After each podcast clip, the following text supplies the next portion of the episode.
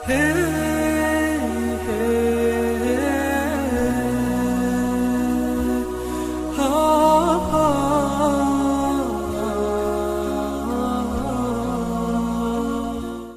الطالبين لله تعالى. الحمد لله رب العالمين والصلاة والسلام على سيد المرسلين سيدنا محمد وعلى آله وصحبه الطيبين الطاهرين وبعد. لله تعالى.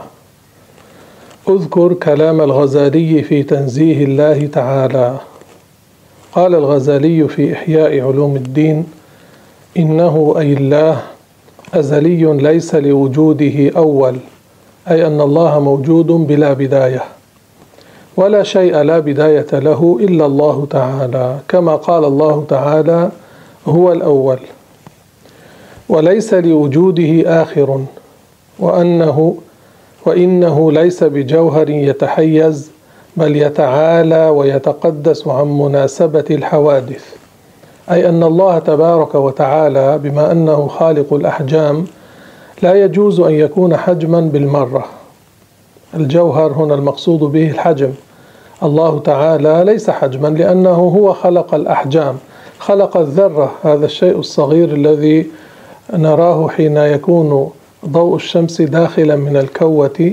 هذا يقال له الذرة. أصغر ما يمكن للإنسان عادة أن يراه بعينه. الله خلق هذه الذرة على هذا الحجم وخلق حبة الخردل وخلق فوق ذلك حبة السمسم وفوق ذلك حبة العدس وفوقها حبة العنب ثم هذا الإنسان ثم السماوات ثم العرش وهو أكبر جسم خلقه الله. فالله الذي خلق كل شيء من هذا العالم على مقدار مخصوص من الحجم ليس له حجم بالمرة. وبما أنه ليس له حجم بالمرة لا يجوز أن يكون له مكان ولا يجوز أن يكون له جهة. الله تعالى منزه عن المكان والجهة ومنزه عن مشابهة المخلوقات بأي وجه من الوجوه. ولو جاز أن يعتقد أن صانع العالم جسم لجاز أن تعتقد الألوهية للشمس والقمر أو لشيء آخر من أقسام الأجسام. يعني أن الله تبارك وتعالى بما أنه لا يجوز عليه أن يكون جسما لا يجوز عليه أن يكون حجما يستدل العلماء. يقولون لو جاز أن يكون الله جسما حجما لجازت الألوهية للشمس والقمر. حتى إن العلماء يقولون لو فرضت مناظرة بين المشبه المجسم الذي يقول إن الله جسم قاعد على العرش وبين عابد الشمس وكلاهما كافر لغلبه عابد الشمس. لأن عابد الشمس يقول أنا خالقي إلهي الذي أعبده والعياذ بالله. وهذه الشمس التي هي ظاهرة ونفعها ظاهر تنفع الماء والبشر والأرض والبهائم. يقول لهذا المجسم المشبه أما خالقك لا نراه.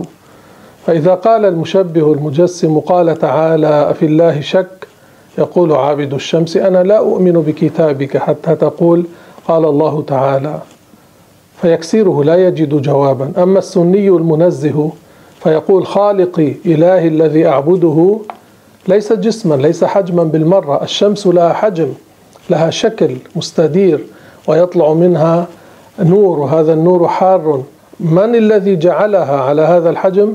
بدل سواه مما يجوز عليها. ثم هي تظهر وتغيب تظهر وتغيب فإذا هي متغيرة. والمتغير يحتاج إلى من غيره والمحتاج لغيره لا يكون إلها. السني المنزه هذا يحطمه وهذا يحطمه هذا يكسره وهذا يكسره. يقول للمجسم الذي يقول إن خالق جسم قاعد على العرش القاعد لا بد له من قسم أسفل وقسم أعلى. لا بد أن يكون له قسم أسفل نصف أسفل ونصف أعلى. والقاعد الجالس لا بد أن يكون له جسم التصق بشيء. من وصف الله بالجلوس من وصف الله بالقعود فقد شتم الخالق. لأنه كأنه يقول الله كالبهائم. البهائم تقعد البقر والقرود وسواها تقعد والملائكة تقعد والجن يقعدون والإنس يقعدون. الخالق ليس كمثله شيء. فالسني المتعلم العقيدة يغلب عابد الشمس ويغلب الملاحدة الشيوعية ويغلب المشبهة المجسمة. فإذا لا يشبه شيئا ولا يشبهه شيء. بل هو الحي القيوم الذي ليس كمثله شيء وأن يشبه المخلوق خالقه والمقدر مقدره والمصور مصوره.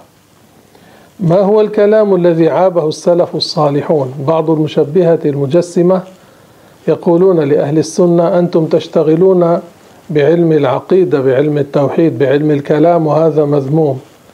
ليس هذا المذموم علم الكلام الذي به يتوصل إلى نصرة عقيدة أهل الحق هذا شيء ممدوح.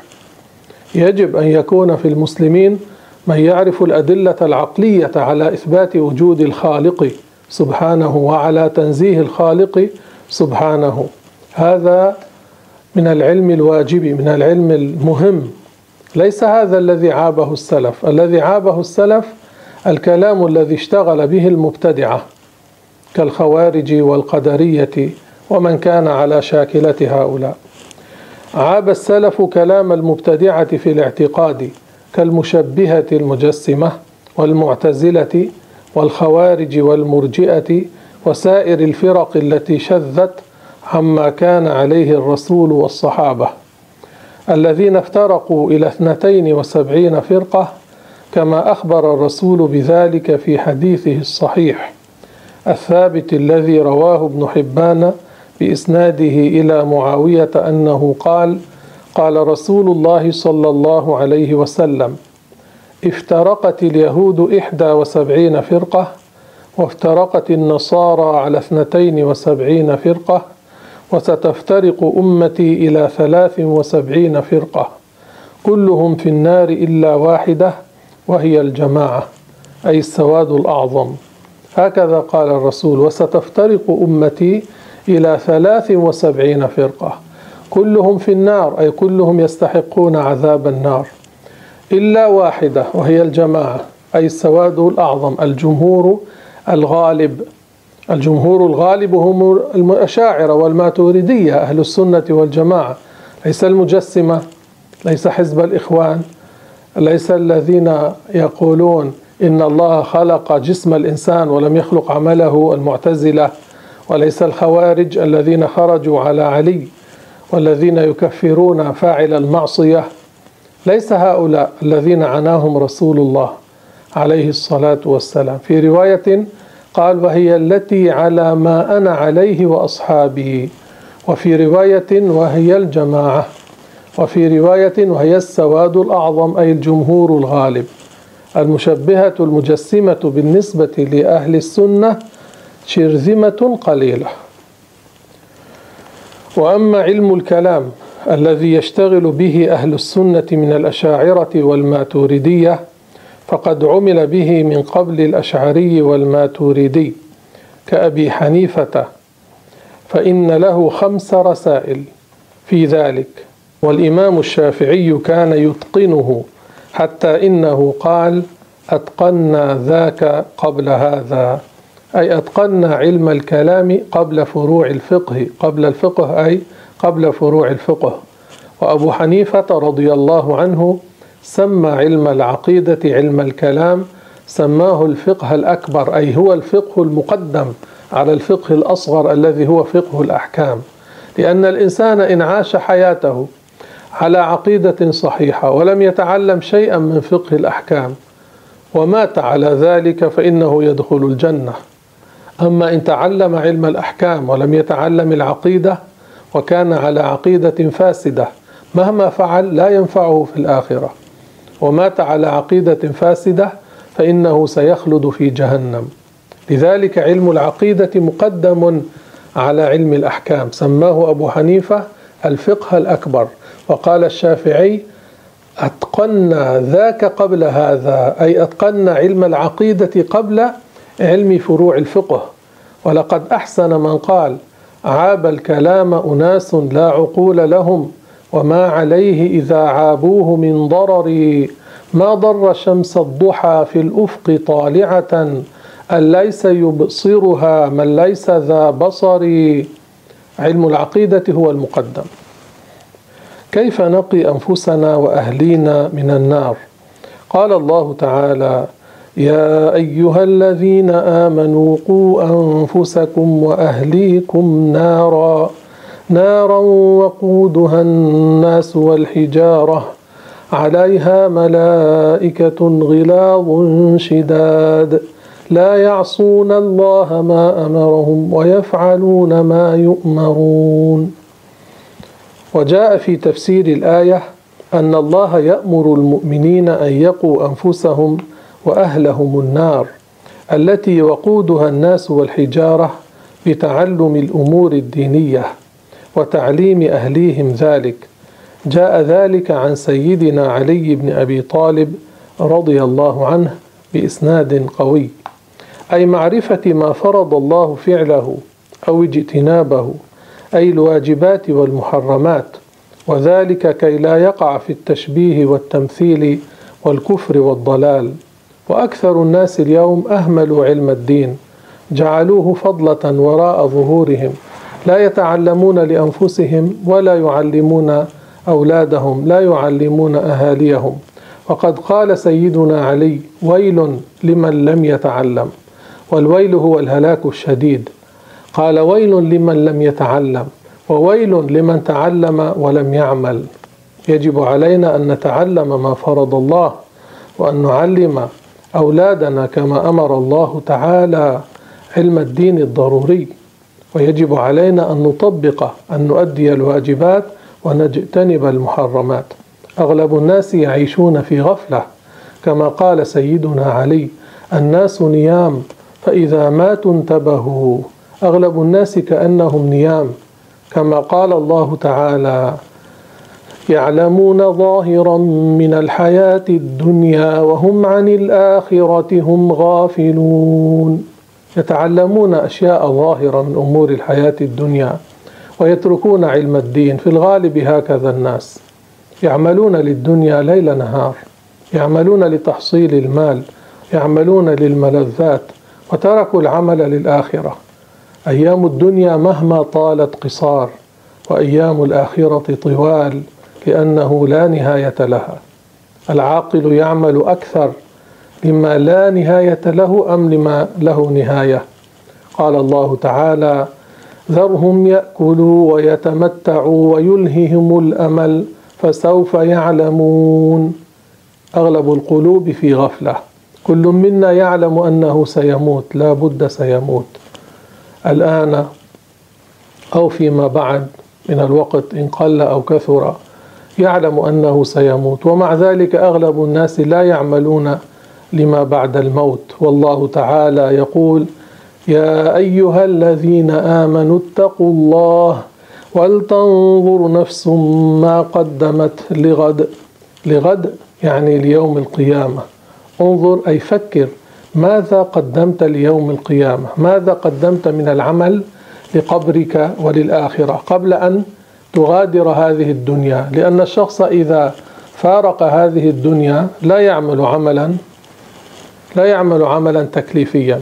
فبارك الله فيكم اعملوا لآخرتكم اعملوا لتكونوا سعداء في القبور وفي الآخرة. ذلك لأنه من يشبه الله تعالى بشيء ما لم تصح عبادته لأنه يعبد شيئا تخيله وتوهمه في مخيلته وأوهامه. الذي يعبد شيئا تخيله تصوره لا يكون عابدا لله إنما يكون عبد شيئا هو تخيله هو تصوره. كالمجسمة المشبهة الذين يقولون الله جالس على العرش أو مستقر على العرش أو يحاذي العرش أو يقولون قعد على العرش والعياذ بالله. هؤلاء يعبدون شيئا لا وجود له في الحقيقة. إنما هم تخيلوه هم تصوروه. فوق العرش لا يوجد. قادر حي مريد عالم سميع بصير كما هم يدعون. فوق العرش يوجد كما أخبر الرسول كتاب فيه إن رحمتي سبقت غضبي. أي مظاهر رحمة الله أسبق وجودا وأكثر من مظاهر الغضب. لا يوجد فوق العرش ما هم يدعونه. إنما هذا شيء تخيلوه وتوهموه. لأنه يعبد شيئا تخيله وتوهمه في مخيلته وأوهامه. قال أبو حامد الغزالي لا تصح العبادة إلا بعد معرفة المعبود. وقال الرسول صلى الله عليه وسلم أيها الناس تعلموا وإنما العلم بالتعلم والفقه بالتفقه. وقال من يرد الله به خيرا يفقهه في الدين. الذي أراد الله به خيرا كثيرا يجعله متفقها في الدين. والذي لم يرد الله به خيرا كثيرا لا يكون متفقها في الدين. وأغلب الناس ليسوا متفقهين في الدين. نسأل الله لنا ولكم السلامة وحسن العاقبة والوفاة على كامل الإيمان. والله تعالى أعلم وأحكم. هللوا وصلوا على رسول الله صلى الله عليه وسلم واستغفروا للمؤمنين والمؤمنات.